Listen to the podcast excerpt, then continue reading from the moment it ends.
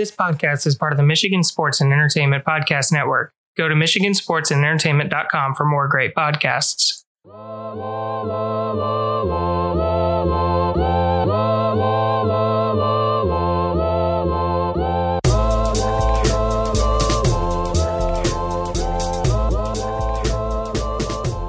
Welcome, everybody, to the Skeptical Skeptics podcast. I'm your host, RJ Metzger, And I'm Rachel Metzger. and we are on episode 16. And don't remember what else to say about it. Cool, cool, cool. Um, oh, yeah. So we are now part of the Michigan Sports and Entertainment Podcast Network, which you will have heard at the beginning of the episode and also last week's episode. But it's exciting. We've already gained a couple listeners from that. So welcome, you guys, if you're new. We also had a couple people from Reddit listen. So welcome to you as well. Thank you for the reviews that have been coming in lately. Um, we also have merch on the way. We have like a couple shirts coming in that I'm going to sample, um, and then we'll get we do? we do we do. You're Oh, I knew that. not a part of this. Apparently, I am. you, I am not actually part of this. this podcast. is actually one man show, guys. like you don't even. She just shows up. I- Uh, hey, I, I do research. she doesn't even go here. But yeah, so we have merch on the way. Um, if they look halfway decent, then I'll put up a store, which will be available both through us and our podcast network. Um, and we will obviously make a big deal of it on the social medias on which we partake. So Alrighty. yeah, um, but yeah, it'll be a good time. So even if you hate our podcast, I still think that logo is pretty cool. So feel free to buy our merch. Also, if you have like ideas for t-shirts, that'd be cool too. Yeah, Like to hear your ideas of what we could put on there. right, Because obviously, like it's cool to have our logo, but we could have other stuff too. right. Like And- maybe we could get like, I don't know, like like quotes and stuff of ridiculous things we say. Right, or just, Mostly me. yeah, generally speaking, anything you guys want on a shirt, we can make it happen. So, yeah, let us know. Um, we also have, you know, phone cases, mugs, travel mugs, stuff like that. It'll That's be the pretty cool. weirdest thing that Yeah. we have that like that we're gonna have like this blows my mind. Yeah, I'm so normal. It's not even fun. not normal. Sorry, I'm not normal at all. I just mean I'm super like average human being. Is Oh. what I mean. Okay. Like I'm not. I've never had anything like this before, where like people care about me more than the people that actively care about me. Does that make any sense? well, people might not care at all. We haven't sold anything, so Well, they obviously care enough to like listen. maybe. Unless- not like some people more than like you know five. So that's good. It I'm could just just be our family hitting download amount- over and over and over again. To be fair, I don't think most of my family, other than like my sister, shout out to you, really listens to us. That's true. Actually, I actively believe she's the only one that does. I think so too. My family listens though, so shout out to you guys, Ride or Dies. Um, and if you want some merch, like, look out for They that. do not want our merch. They do want our merch. Dad's excited. Uh, Of course, he is. anyway. He'll wear, especially if it's free, he'll wear any free T-shirt. It's not free, Dad. You got to pay. I'm sorry. you can get a dis- discount. Anyway, so we'll be handing out some discount codes and stuff like that. Uh, running a couple contests. Um, if you want a T-shirt or something like that, let me know. Um, definitely reach out to us on social media. But we'll be doing stuff like if you do, you know, a rating or a review on uh, iTunes, we'll give out like a random T-shirt, whatever. So um, be on the lookout for those things. It's exciting times here as a skeptical skeptic. and that sounds like we're like, in a way, that sounds like we're paying for five star reviews. We're not. No, We're if- just saying if you review us at all. Like maybe if you gave us zero stars and like shit all over us, we might like be reluctant to do that. But I just mean like we just mean like putting us out there at all yeah, is what we're looking for. We're not saying give us a five star review and we'll give you stuff. if Rachel actually looked at the social media posts that I do, I put out there that we're not going to cherry pick well, I for get five that. stars. I'm just saying if they don't read those and they only listen to us, you That's just true. made it seem like yeah, we're not paying for reviews. wink, wink, hint, hint. Although wink, wink, hint, hint, give us some good If reviews. that's how you feel, please do. um, anyway, so yeah, be on the lookout for that, guys. Uh, merch is that's that's our baby, as always. Yeah, we try really hard to like cut him out and keep him as quiet as possible. He literally has a bottle right now that's just like the noises that come out of his face on a consistent basis. He's like the noisiest quiet baby. He doesn't make noises on purpose, but he makes a lot of noise. He just picture a 500 pound man makes all the same noises, just breathing, drinking, eating, excitement. It's all the same as a 500 pound man. So yeah, weird fact of the week this week is that goats have accents, and if you take two goats, even of the same species but from different parts of the world, they won't understand understand each other. Okay, I just when I think about this, I think of like Hold on.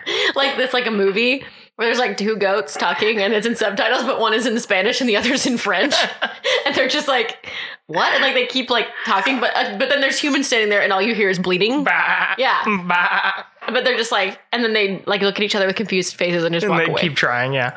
Um, so yeah, good times, poor goats. Uh, I wonder how long that took to be found out, though. Also, how did they find it out? Like, were they listening and they were like, "Hmm, that goat seems to have a British accent." Or just while like, they bleat. What is a bleating British accent? hold on, or did they just pay attention to like those two goats? They're from the same area. They get each other, but those two goats really don't get each other. Ow! What just happened? I whacked my earphones up against my So yeah, goats can't understand each other. It's good times. But also sad. Yes, Like, they're very they- small-minded. What if they love each other but can't communicate?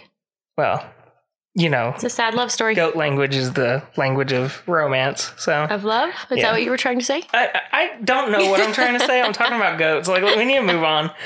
So this week, uh, I'll be talking about the Nimitz incident, which was a very famous now uh, occurrence from 2004, where fighter pilots actually engaged a UFO.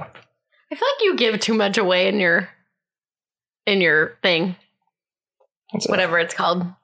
I mean, to each their own. Whatever. Yeah, but it's like not a teaser. You just basically told the whole story. oh, I basically told the whole 25 minute story I'm going to do in Yeah, a five second You blur. gave all the points. The, all the points are in the liner notes. If they just read the episode like Yeah, summary, but who reads about it? a, a lot of people read our summaries, Rachel. Okay, but that's different than at the just very because you don't and you don't listen to the show, you're not even a fan. That's why I didn't get you merch. I'm Guess what a I fan got? of the band at all. You're not a fan of the band at all.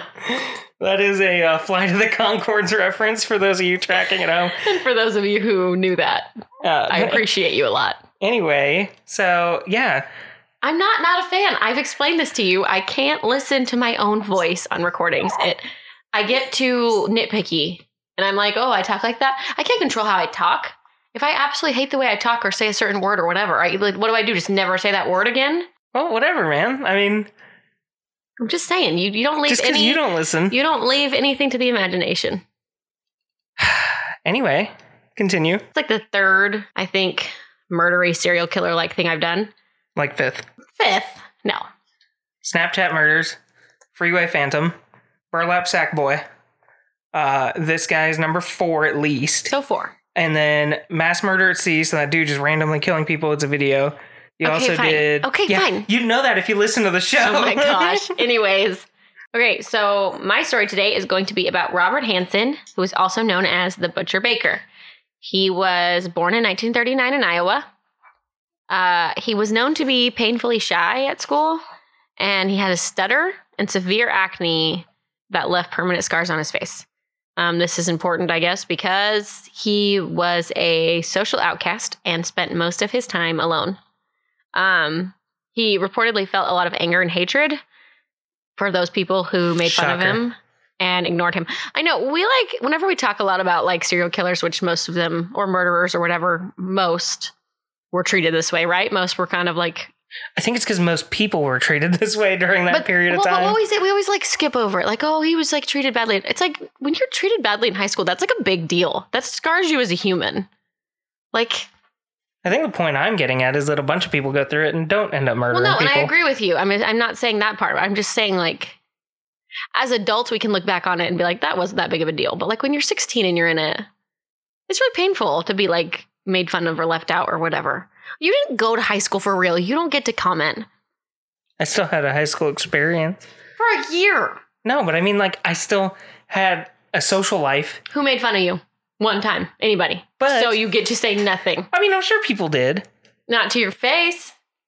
What rumors were started about you? a bunch. Like, I don't want to talk about it, but they were. Oh. Remember? juicy. I don't. You do know. I don't remember. I don't listen to your stories that well. I know, because you're so terrible. You don't listen to any of our stories, podcast form or otherwise. I listen to my own stories. Guys, I get abused in our relationship. Yeah, right. This is a call for help. so, anyways, for those of you who have been through high school the way I have, unlike RJ, you know what, what I'm I saying. You don't have to walk the walls of a high school in order to still have a social experience. you don't have to walk the halls of high school to have a social experience, but you do in order to have a high school experience. Totally. They are very different. I still hung out with high schoolers. That's totally different. Being in the high school environment makes people worse. It makes people meaner. It makes it harder. There's more groups. It makes you feel more left out whenever you're not part of those groups because you have your friends and you hang out with them and that's great. And yeah, there's problems and there's conflicts and there's mean stuff, but those are your friends. There's not, you're not surrounded by a bunch of people who don't even like you. Like four or five days out of the week, I had social like things to do. with your friends. No, I had like parties with people I hated.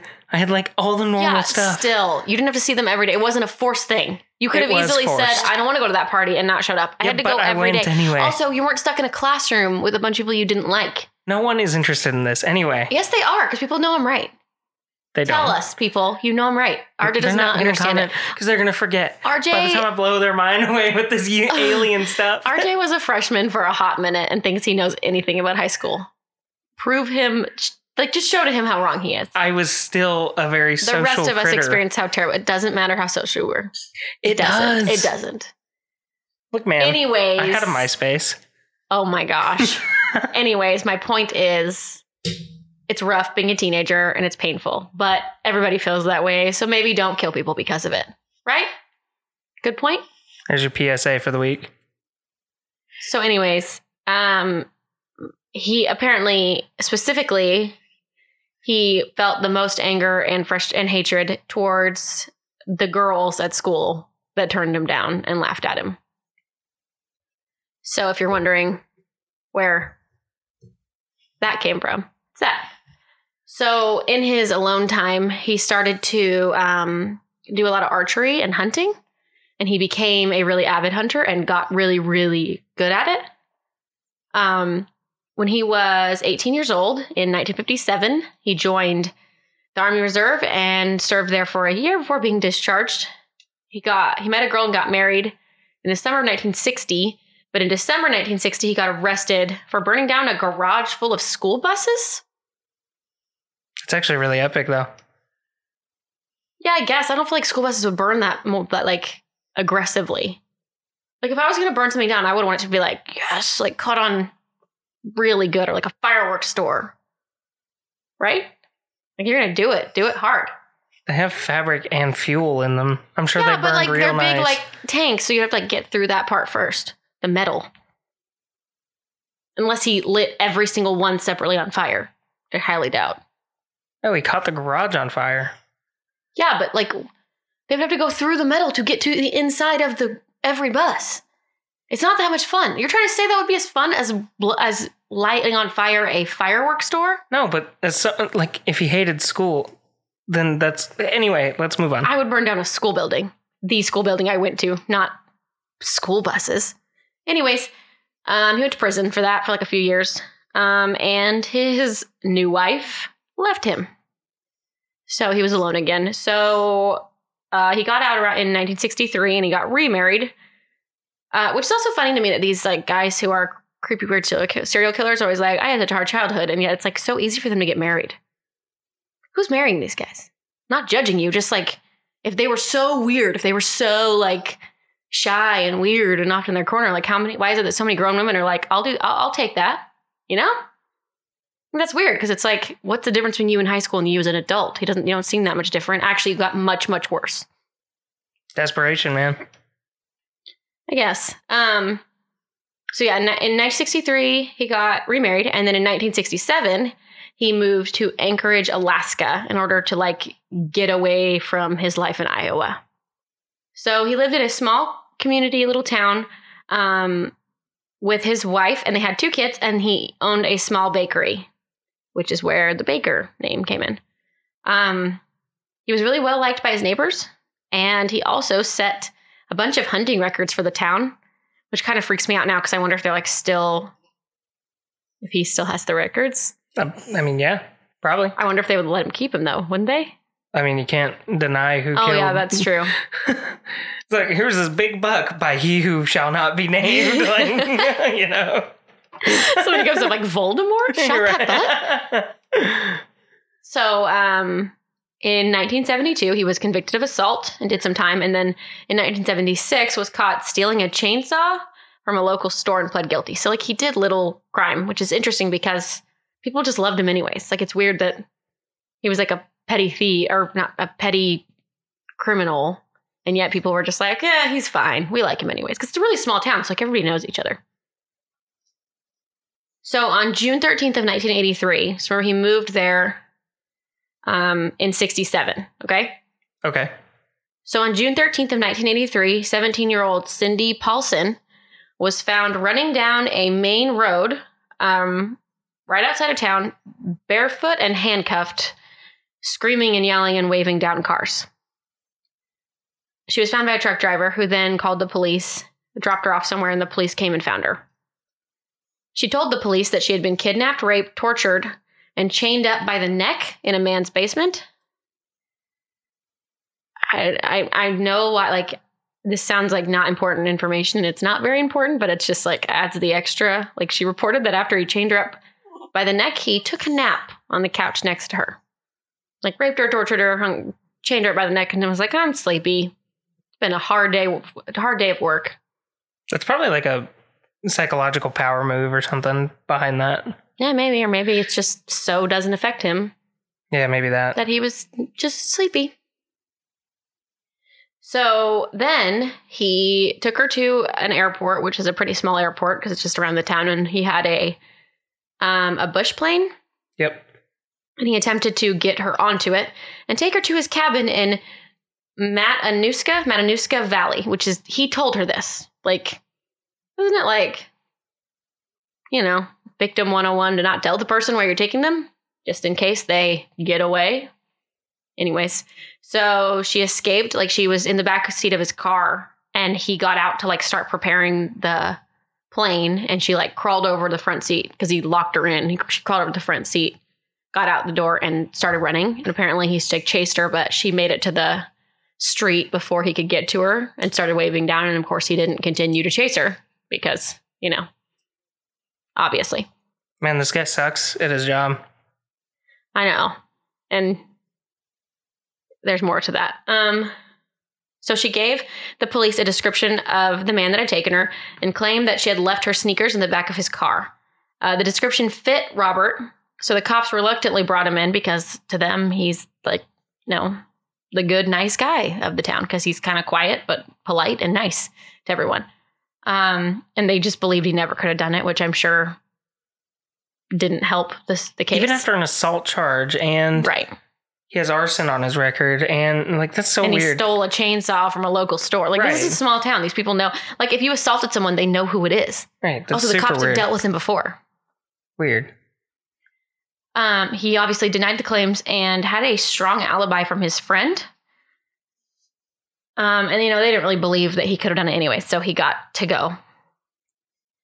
Um, but another detective named Glenn Flo- Floth um, overheard them talking about the case and heard about the cabin in um, Matanuska Valley, and he was super intrigued because over the last year, him and his team had found three bodies of women in that area, which is a really big area. And all the women had the same kind of injuries and were killed the same way. So it was believed that it was one killer. Right.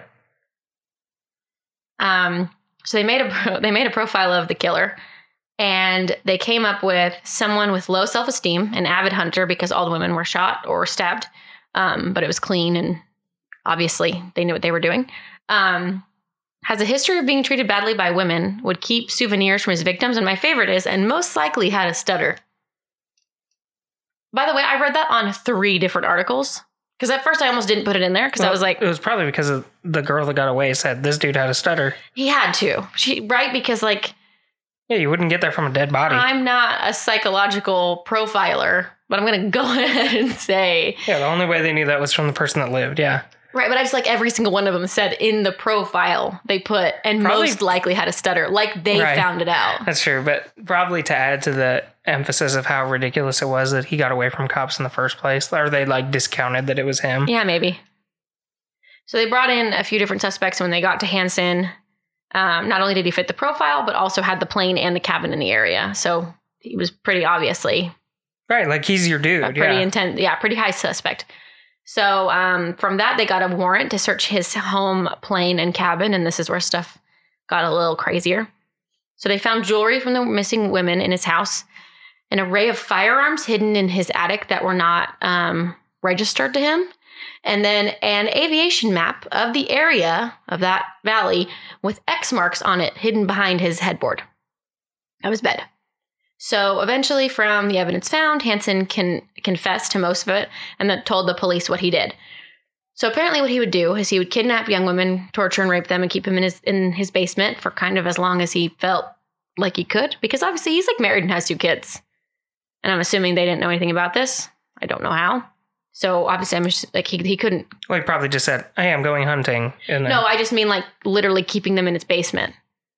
Oh, that's true. Yeah, I Like, didn't think about that. She was in his yeah his house, so I'm assuming they just like didn't go down there. I don't know. that's really weird. We Yeah, probably didn't keep them down there very long. That was Right. probably like a Like my wife's at at work it. and my kids are at school. Right. Yeah. I don't know how he had time for this. Dude's a baker. I don't. How did he keep? got, how he's did he keep his day muffins to job? make, man. How did he keep his day job? Um. So yeah, he would rape. He would torture and rape them, and then he would fly them out to his cabin. Um, and then at his cabin, he would let them be free, which really feels like a like a horror movie to me. Like basically, just let them go. I'm and, very surprised this isn't one yet. right, and tell them to run as fast as they could. I mean, it's the the most dangerous game. I think is the book. Mhm. Yeah, So of course they would, because anyone in that situation would start running, right? yeah. Take the shot. So he would toy with them and let them believe that they had a chance to live. Um, he would go after them with a hunting knife and a Ruger Mini 14 semi-automatic rifle. Um, It's a very And- good rifle. ugh, and he would hunt them down.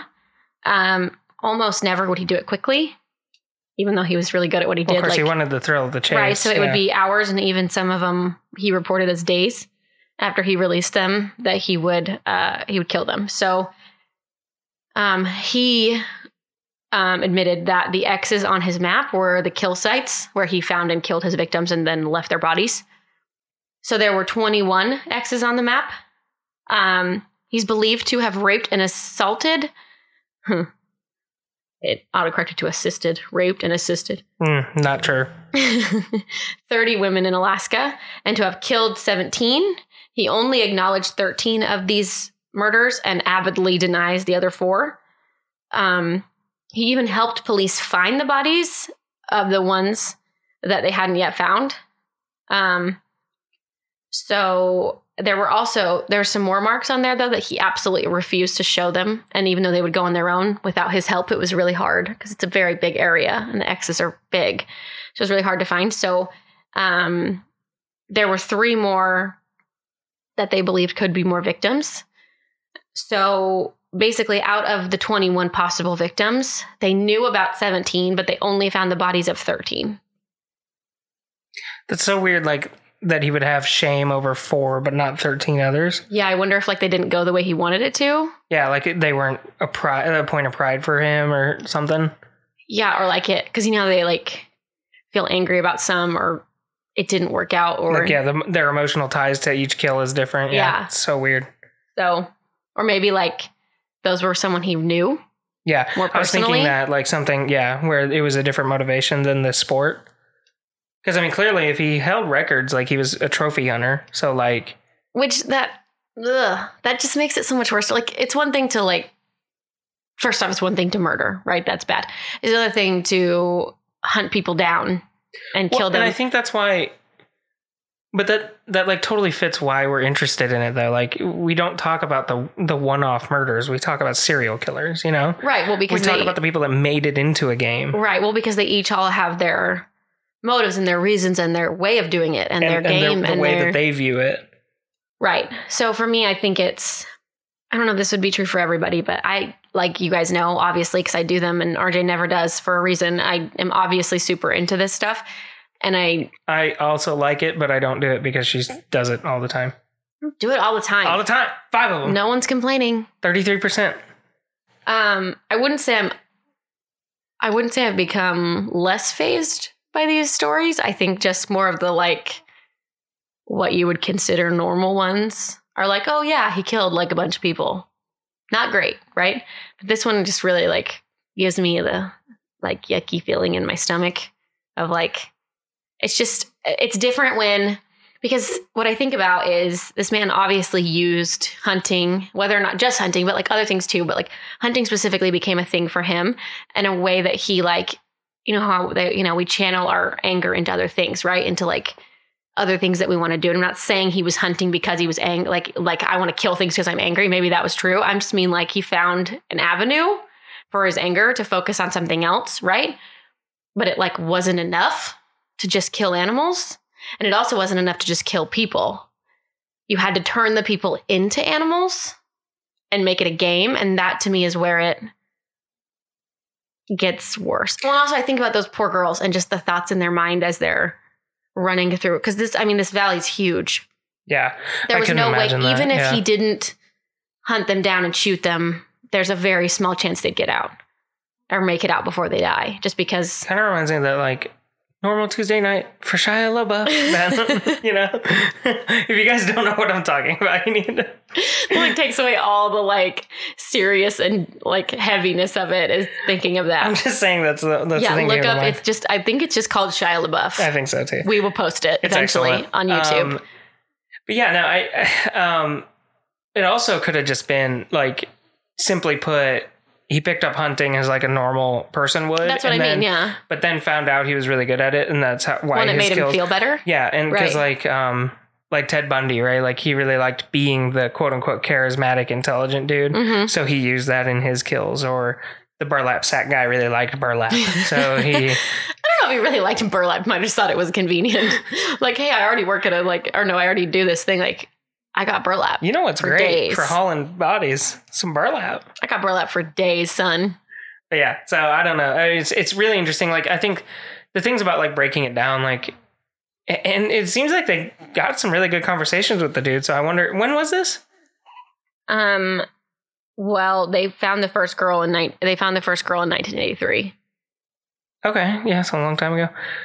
I wonder if they, you know, have like really detailed profiles on him and stuff because like I'd really love to see like the the breakdown on like why those four kills were and like if he talked about them at all or just totally avoided them. Like well, and I wonder if they were like, because you know how it's always like they build, right? Like they Yeah. start at the beginning and then it becomes this like you do it, you perfect it, I guess, kind of, which is kind of creepy to think about because we all do things like that where we like start off, we're like, we're not very good at this. Like listen to the Like first episode of our podcast. Don't listen to the first episode of our podcast. I never would. It would pain me. But um yeah, and and so maybe it's like those first four were the quote like the sloppy ones that like he started out with, you know, or he maybe he didn't make it the game like he wanted it to well, be. that's what I was thinking about, like as a trophy hunter, right? Like one of the last things, like maybe he had to shoot the person twice That's or what I was something. thinking, yeah, yeah. like He like hit him in the wrong place. yeah, like it wasn't, it didn't show off his prowess as a hunter. or they you know? fought back if he came in with a knife. They fought back, and it didn't. It was a lot more messy right? because part of it, like as a hunter, like you don't want to You want slaughter. clean don't. yeah, you don't yeah. want it to be gross. You want it to look good, right? I just ugh, like turning people into animals like that in your mind is really. Or if they just died in the woods and he just found their body, oh, like if he yeah, if he didn't find the them kill, fast yeah, enough, or what if they like I don't know, fell or or something, killed themselves? bear. Yeah, an animal got him. Yeah. Who knows? I don't know. It's just really interesting to think of like what what for him was What's your line. level to the point where Well, and that's the that thing too. Like, there's me? probably no pattern for it. It's what's his level. Yeah, right. Well, and it's yeah, it's to like paint this picture for you of how interesting this is to me. eh, One of my dream jobs that I'm fully aware I couldn't do just because it would probably mess me too up too much. La la la. It would probably mess me too much. God damn it. It would probably mess me up too much as a person. But it would be to be like a psychologist or a psychiatrist that interviews people on death row just because I'm so interested on understanding people's brains and the way that they think different than mine. And obviously, in case you didn't know, I'm not a serial killer and I have no interest in being a serial killer. So I don't get it, but I want to, but not in like a, I want to kill you way, just in like I if want to I go understand missing, way. guys, just so you know, she's by far the first suspect. well, first um, off, I'm your wife, so I feel like that's always the first suspect, Just just, because I am. But also, I do find this stuff highly interesting. which, by the way, if you have not checked out the Ted Bundy tapes, oh, just oh, a please plug do. for it. Yeah, it's really good. It's super good. I mean, I'm sure everyone, it's like hugely over, like hyped right now, but Yeah, I think Massive Late Fee did an episode on it. they did, yeah. yeah, so Um, check that out too. But yeah, I don't. This one just gives me the extra heebie-jeebies of just you're dehumanizing every single one of those girls that you just sent out. Well, that's it. I mean, is it worse that he gave him a shot? Like, I think it might just be just I, because no, I think it's worse that he didn't. That he gave them false hope the false hope. That's because true. he knew they didn't have a shot. That's true. I mean, he put him like in a remote valley. Yeah, there's yeah. I where mean, that e- is where like you know, like we said, even if he didn't get to them, he knew they were going to die. yeah, it's pretty much. And there's up. no, I mean, with the kind of dedication he had, and I'm sure he knew those woods like the back of his hand. I mean, he'd lived there for a long time already. So, um, he was actually only officially charged for the murders of four of these women. They just didn't have enough evidence on the others to prove that it was him. Um, and of course, he didn't ever like officially say, I did it kind of thing which I'm sure was very frustrating as the cops to be like, you literally pointed me in the place of where this body was, and yet I can't say it was officially you. Um, and then he was also, of course, ki- uh, uh, charged with the kidnapping and assault of Cindy Paulson. Uh, he was sentenced to 461 years plus life, which is a very specific number. I don't know what that's about. It's all the charges added up. Oh, is that like the like highest he can get in every No, it's- just like they go through each charge. Each charge is worth X amount. I know it's just and they add interesting. Yeah, up. but even then, it's like, why is each charge like? Wouldn't it just be each charge is one? This charge is worth twenty. This charge is worth ten. This charge is worth fifteen. They Like, are, and wouldn't then they we just like add them up right? But how would you end up with two sixty one if each was fives or tens? That's what I'm saying. because some are ones or sixes. That's what. That was my point. what? It's like weird that they're not even numbers. No, it isn't. Anyways, plus pr- plus life in prison without the possibility of parole. Excellent. Um, oh, I forgot to say he also um he said that he started these murders back in the early 70s, which was just like 3 years after he moved there because that was 67 and she was not found till 83. Jeez. So he'd been doing that that whole time. Um he also Fun side note. Uh, apparently, one of the like big pharma companies, I think, came up with a way to make someone feel like they had undergone a thousand years of prison in about eight hours. that is the opposite of a fun side note. Well, for this guy, that would be great. Could you imagine if his like remaining years in life, every eight hours, he felt like was a thousand years? Like he would literally never leave what he thought was prison. Like that's excellent to me. oh, you mean it'd be great for us? yeah. I thought you meant like it was good for him. No. Got it. Well, you said it would be great for him. I get what you're saying now. Yeah, that's pretty much insane. Um, but he also said that there were some. That's why, like when he when they said uh, 30 women that he that were he assaulted and raped. Um, he said actually that a lot of them, if they convinced him that they weren't going to tell the police, he let them go. Dumbest serial killer of all time. Isn't that like if there was if someone wrote a book on being a serial killer? Number one is you don't let your victims go. But he got, but they held up their end of the bargain. Well, I mean, yeah. they- Nobody told on him. he probably put the fear of God right into him. So yeah. yeah, but I would say what I mean. People say whatever they, whatever they can to get out of the situation. And the second I ran away, Yeah, but think about it. Like, I mean, it, like you said, it's a small community. Like, the thought of I will never be safe. I don't know though. Yeah, I'd rather go with I Yeah. will never be safe, but the cops know versus I'll never be safe and the cops right? don't Because know. you're just yeah. like walking down the street and it's like, hey, there's there's old Robert. Everybody thinks he's great, yeah. and he freaking attacked Damn. me. I have to get my croissants though. Gotta go see Robert Got the today. best ones in town. Gee. Yeah, I can't I can't imagine. But yeah, like so dumb. Who lets their who lets their victims go? Not not a good idea on his part. Um but yeah, and then he died in prison on August 21st, 2014. So we are Wish that drug were around.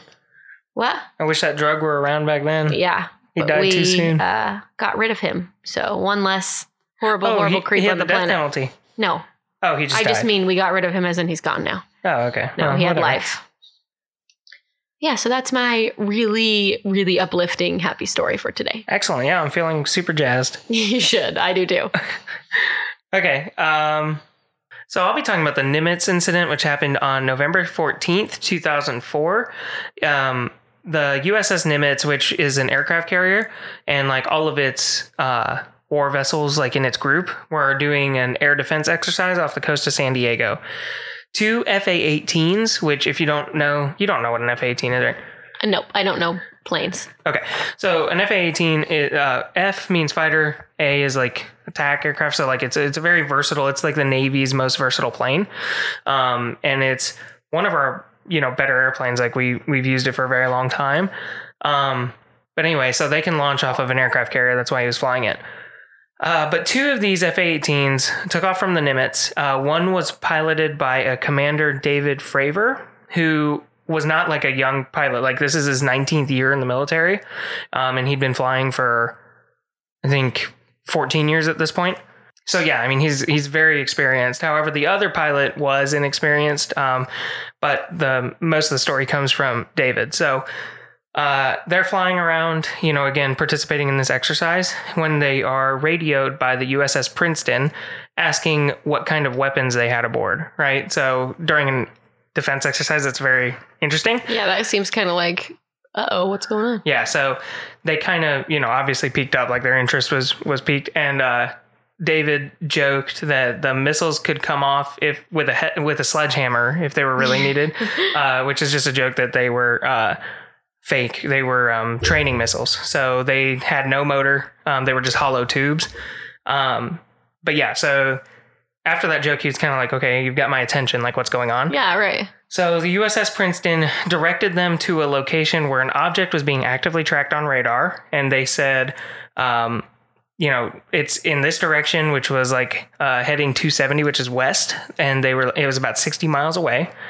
And later, they found out that over the course of the exercise, as many of 20 US UFOs were um, tracked as going from space or 80,000. Uh, 80,000 feet and then above radar from essentially space, going all the way down to like 20,000 feet and sometimes as low as like close to sea level and disappearing from radar and then bouncing back up to space. Like about 20 times this was observed. Yeah. And this was the first time that one of these objects was tracked while planes were in the air. Holy crap. So that's why the Princeton was directing them to go check it out because it's the first time they could actually get eyes on it. Yeah, right. That makes sense. Yep. So, um, so they start going, like I said, it's 60 miles out and about 100 miles away from the coast. Um, the two FA-18s started heading west, and they never saw the object on their radar at all. Um, they said that they were going out with their radar "quote unquote" clean, meaning that they didn't have anything on radar. Yeah, so, right. Uh, not what they were looking for, but also nothing else. Okay. Um, and so they were just flying blind essentially uh, at from the uh, direction of the USS Princeton. So the Princeton um, told them that they were getting close to the quote unquote merge point. In other words, the USS Princeton could not tell the difference between them on radar and the object they were tracking. Wow. So they were like it, sharing the same column of air. In other words, um, Imagine how freaky that would be. oh, flying Or blind like- for 60 miles and he said he said that they he said that they were uh they were you know just cruising like to save gas because they didn't know how long they'd be out there Ugh. so they were just doing like 300 uh knots which is like really slow for a fighter craft right Uh-huh. so at that speed like you know the flight took a minute and they were just like what's going on and they had no context so like and that was the thing the thing i just told you about um, the ufos being in the area like they didn't know that Yeah. till they after were like, just like, oh, where are we going? yeah, what so are we they- checking out? Well, and right. um, you know, they wouldn't know if it was just part of the exercise either. The only thing that kind of tipped them off to it not being part of the exercise was them asking, "What are you armed with?" Right. hmm Um, but anyway, so they're at the merge point and they're looking around, obviously, because that's what they're trying to do. And Fravor noticed um, in the ocean something that had the general shape and size of a 737 uh, just beneath the surface of the waves, right? So he was wondering if they were tracking a plane that had crashed, right? Okay. Um, so the object was substantial enough that he compared it to whenever you're flying over uh, submerged mountain peaks, um, and how like uh, the waves. So it was. A, he said it was a calm and like bright day. hmm Um, and there were no white caps, but like over this object, there were white caps, and the, he's seen that like over, you know, like barrier reefs and like mountain mountains that are submerged and stuff. Yeah. And uh, that's how it was kind of interacting with this object, right? Wow. So, and again, like he's, like I said, he thought it might have been a, a plane that was sinking. Uh, but while looking at it, the other pilot uh, came onto the radar and said, Hey, do you see? And then, right as he said, see, uh, Fravor saw like what he described as a white tic tac, which was about the size of an FA 18, which, if you don't know, an FA 18 is like 40 feet long or the size of about two decent sized cars. Um, zipping around the object, but maintaining one direction. So, let me explain that better. He said that it was going like up and down the cross of what would be an airplane, right? But while facing north. Okay. So, like, picture like a helicopter. Yeah, like moving like this. Yes. Like, we're both moving our hands like jackasses. you guys can't see it, but yes. So, Like, like, you're on a track. Like you're like you don't Yes. move. You don't move like this way. I can't. I can't. you don't pivot, You don't pivot. but you're You moving just- right to left and forward Right. and back. Yeah. So, their initial thought was okay, it's a helicopter, right? Oh yeah, that would make sense. Right. But um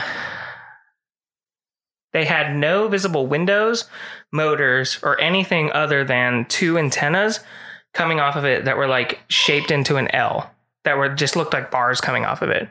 There was nothing else, okay? Uh, so Fravor, looking at this thing, decides to descend on the object. Um, they were, That's a great plan. I mean, what else are you can do? Uh, Run away. That's were- what you're gonna do. they were at about 20,000 feet. Um, and he descended to about 13,000 feet. And the other plane decided to remain high to keep an eye on the That's where situation. I would be. Yeah, and that's where, and he was like, "Yeah, that's a good idea. Like, stay up there, keep an eye on everything." Um, and they were still in contact with the Princeton, which had the initial ra- radar contact, right? So anyway, as Fravor and Fravor's plane descends, the object starts ascending towards Fravor. Okay, so as his plane is coming down, um, this object is coming up, right?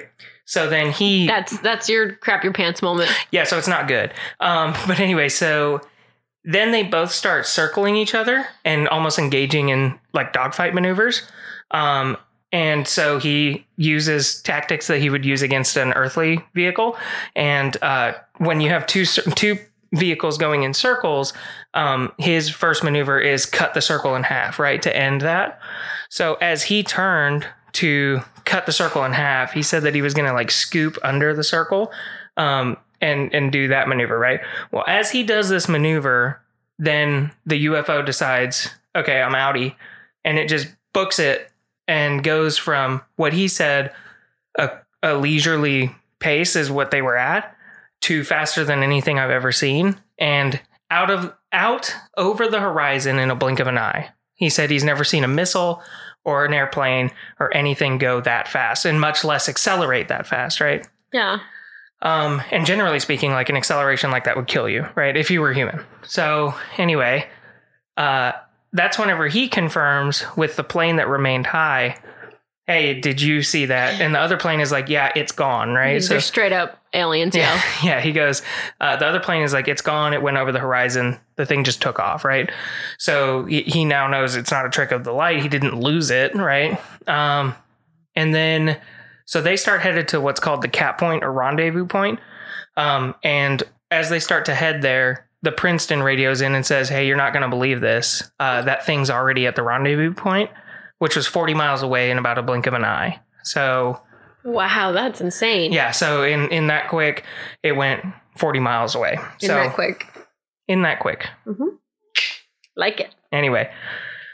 So yeah, not cool. Um okay, so uh, so upon their return uh to the aircraft carrier, apparently word about this encounter had already gotten out. So yeah, like of course it did. everybody was kind of like making fun of them. Um, so they were like playing like Men in Black and like X Files and stuff like that. Yeah. Um, and Fravor pretty much was just like, I mean, he just had no reason to talk about it much. Um, and there was like Uh, this other thing. than the fact that you just saw an alien spaceship, are you kidding? I would Well, be like he- shouting that from the rooftop. Well, that's actually what. So he said that it it very quickly kind of just became his go to bar story, but like he never thought. And and like there was a lot of people that said that he signed like a non disclosure agreement with the military. He said no, like no one ever reached out to me. Although that changes, but he said at the time nobody ever reached out to him. So like he didn't have a reason not to talk about it. He just Mhm. also, I mean, he, so think about this, and this is what he said in a different interview, and I'll, I'll link all these interviews that I saw this from, but uh, think about the time, right? Like it's 2004. He's about to go back on deployment. He said this is at the end of one deployment, and he's about to go on another deployment with the Nimitz. Like his mind is on other things, in other words, right? No, and so, no, no, no. I'm sorry. I'm sorry. There is nothing else for your mind to be on other than the fact that you just saw a freaking alien spaceship. Like, I don't care what else would be happening in my life. Everything else would just be blank, and I'd just be like, aliens. That's aliens. I have proof of aliens. speaking of proof, Insane. a couple things. Um, he, they actually had uh, um, the object in their gunner camera, right? So here's where it got fun. Um, last year, the New York Times did an article about this, um, and they reached out to him. And um, in the in the years preceding, so this is 2004. That New York Times article came out like at the end of 2017, right? In the years between, like the other pilot he was with was like, "Hey, has the Pentagon reached out to you?" And he was like, "No, not really." And uh, that per- pilot was like, "Well, they've talked to me five times," and he was like, "Okay, well." Give them my name, like I'll talk to them, right? And the guy that was reaching out about this is our old friend Elizondo. Uh, I don't know if you remember him, but you did the story. He's the dude that ran Skinwalker Ranch after, No. yeah. So AATIP, Oh. the program that took over Skinwalker Ranch. Yeah. AATIP is uh, that that's who was reaching out to him. More importantly, Elizondo um, eventually left uh, the government entirely because he was kind of fed up with two things: one, the bureaucracy, but then two, the whole like in his own in his own words. I'll, I'll summarize, but it's essentially everyone acknowledges that UFOs are like important because it's a national security risk, which we'll talk about. But he was like, but at the same time, in government, nobody wants to be the UFO guy, right? like, um, because it comes with so much scrutiny, which goes back to why, Right. Can you blame him? right? Which is why Fravor didn't say much, right? He was kind of tired of that like play against one another, where like what he was doing, he felt like was very important work. And he knew that in their heart of hearts, everyone else did too, but nobody could openly acknowledge it, right? And so um, he left. Can't say I blame him. Right. So he ended up leaving the government for what's called To the Stars Academy, um, which, if you haven't heard of that, that actually has our old buddy uh, Tom DeLonge Oh from, man. from Blink 182. He started it and like funds it. Seriously? Yeah. That's amazing. Yeah. So I like, love it. um, he like, the perpetual 14 year old? yeah, yeah, it's really hard being a teenager when you're 30. That's Exactly. what Blink 182 songs are about. But um, yeah, so he started this and funds it and stuff. But like, there's a lot of really big people from the government and like scientists and stuff that have joined this academy. Like, they're very prestigious. But anyway, so they actually got their hands on a on footage from a 2011 incident with the same type of UFO. And so this footage is available. I'll link to it. Um, but you can actually listen to the pilots back and forth talk about it. And you can see this tic tac shaped object with two little dinky arms um, doing stuff that no vehicle that we know of can do. And it, and Fravors looked at it and was like, yep, that's, that's it. That's what I saw. Um, Wow. And the pilots from that 2011 incident have been quoted as saying, I don't care if it's aliens, I don't care if it's Russia, but if something is this much better than us, like we need to know what it is, right? Yeah, of course. That makes total They sense. They also said, um, it's a very real fear, real fear to have. right. Well, and in this other incident, which I'll probably do an episode on it as well, but, um, you know, they said like, if I needed to engage this thing, it, it totally like redirected my radar. I had no ability to kill this, right? And that's not a good feeling to have, right? Um, but yeah, and uh, Fravor was actually quoted as saying, "I don't know what it was. Uh, I have no clue what it was, but I want to fly it, whatever it is, you know." so, which is a total pilot thing to say. But yeah, I mean, there's no probably worse feeling than being in one of our best airplanes and being completely outrun, outmaneuvered, and having no power over something. And that's what he felt, you know. So obviously, it's been postulated out there that uh, the submerged thing was one of our own uh, submarines.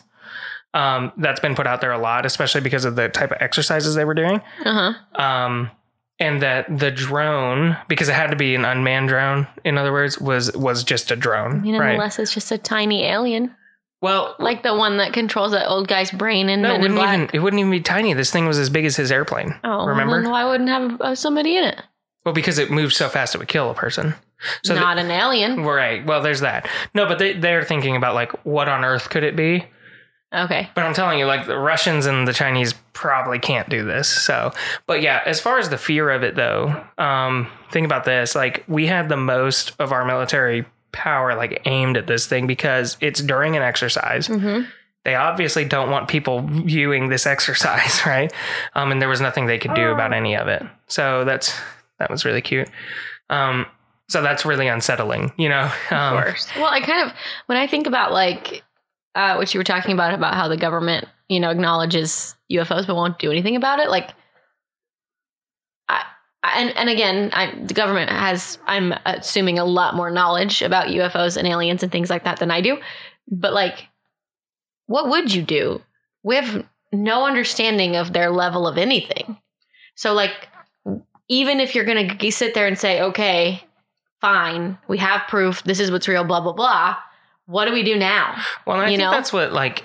So even with Project Blue Book and like this other the Elizondo program, so uh, just to give a little background on it, like that wasn't actually like acknowledged until recently, Mhm. um, but it was a twenty-two million dollar program looking at stuff like this, right?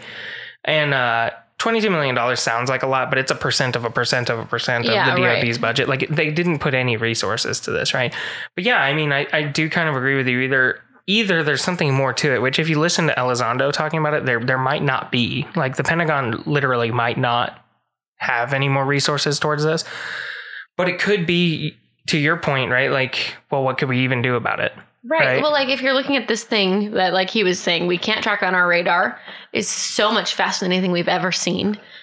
If that's true, then I'm assuming has different, at least different, if not better ty- types of weapons and things like that than what we do. What do you do other than hope it goes away or that it's nice? Yeah, I You mean, because that's like- what I think everyone else is like calling for us to like increase observation of it, but like you can't, you know, like Yeah. you, you just can't. So yeah, like I said, it's unsettling. And let's say it really is aliens. And um, I think this is something my dad has said a lot. Like if I were an alien, the first thing I would do is go down to the fastest moving thing on a planet and just see what it's doing. And that's why like a lot of fighter pilots and a lot of astronauts do report this type of stuff. Um, because yeah, I mean, if I were an alien, that if I saw them doing military exercises, I'd want to be there, kind of checking it out. So Yeah, I could see that. um, yeah, but yeah, very interesting case. I will post a lot of links to this one just because it is super interesting. Um, but it spawned that 2011 thing, and I'll also share the videos from both of those cases, and then I'll probably talk about the 2011 uh, thing, and then a couple other uh, military related um, UFOs. But 2004 USS Nimitz incident, very, very, very compelling.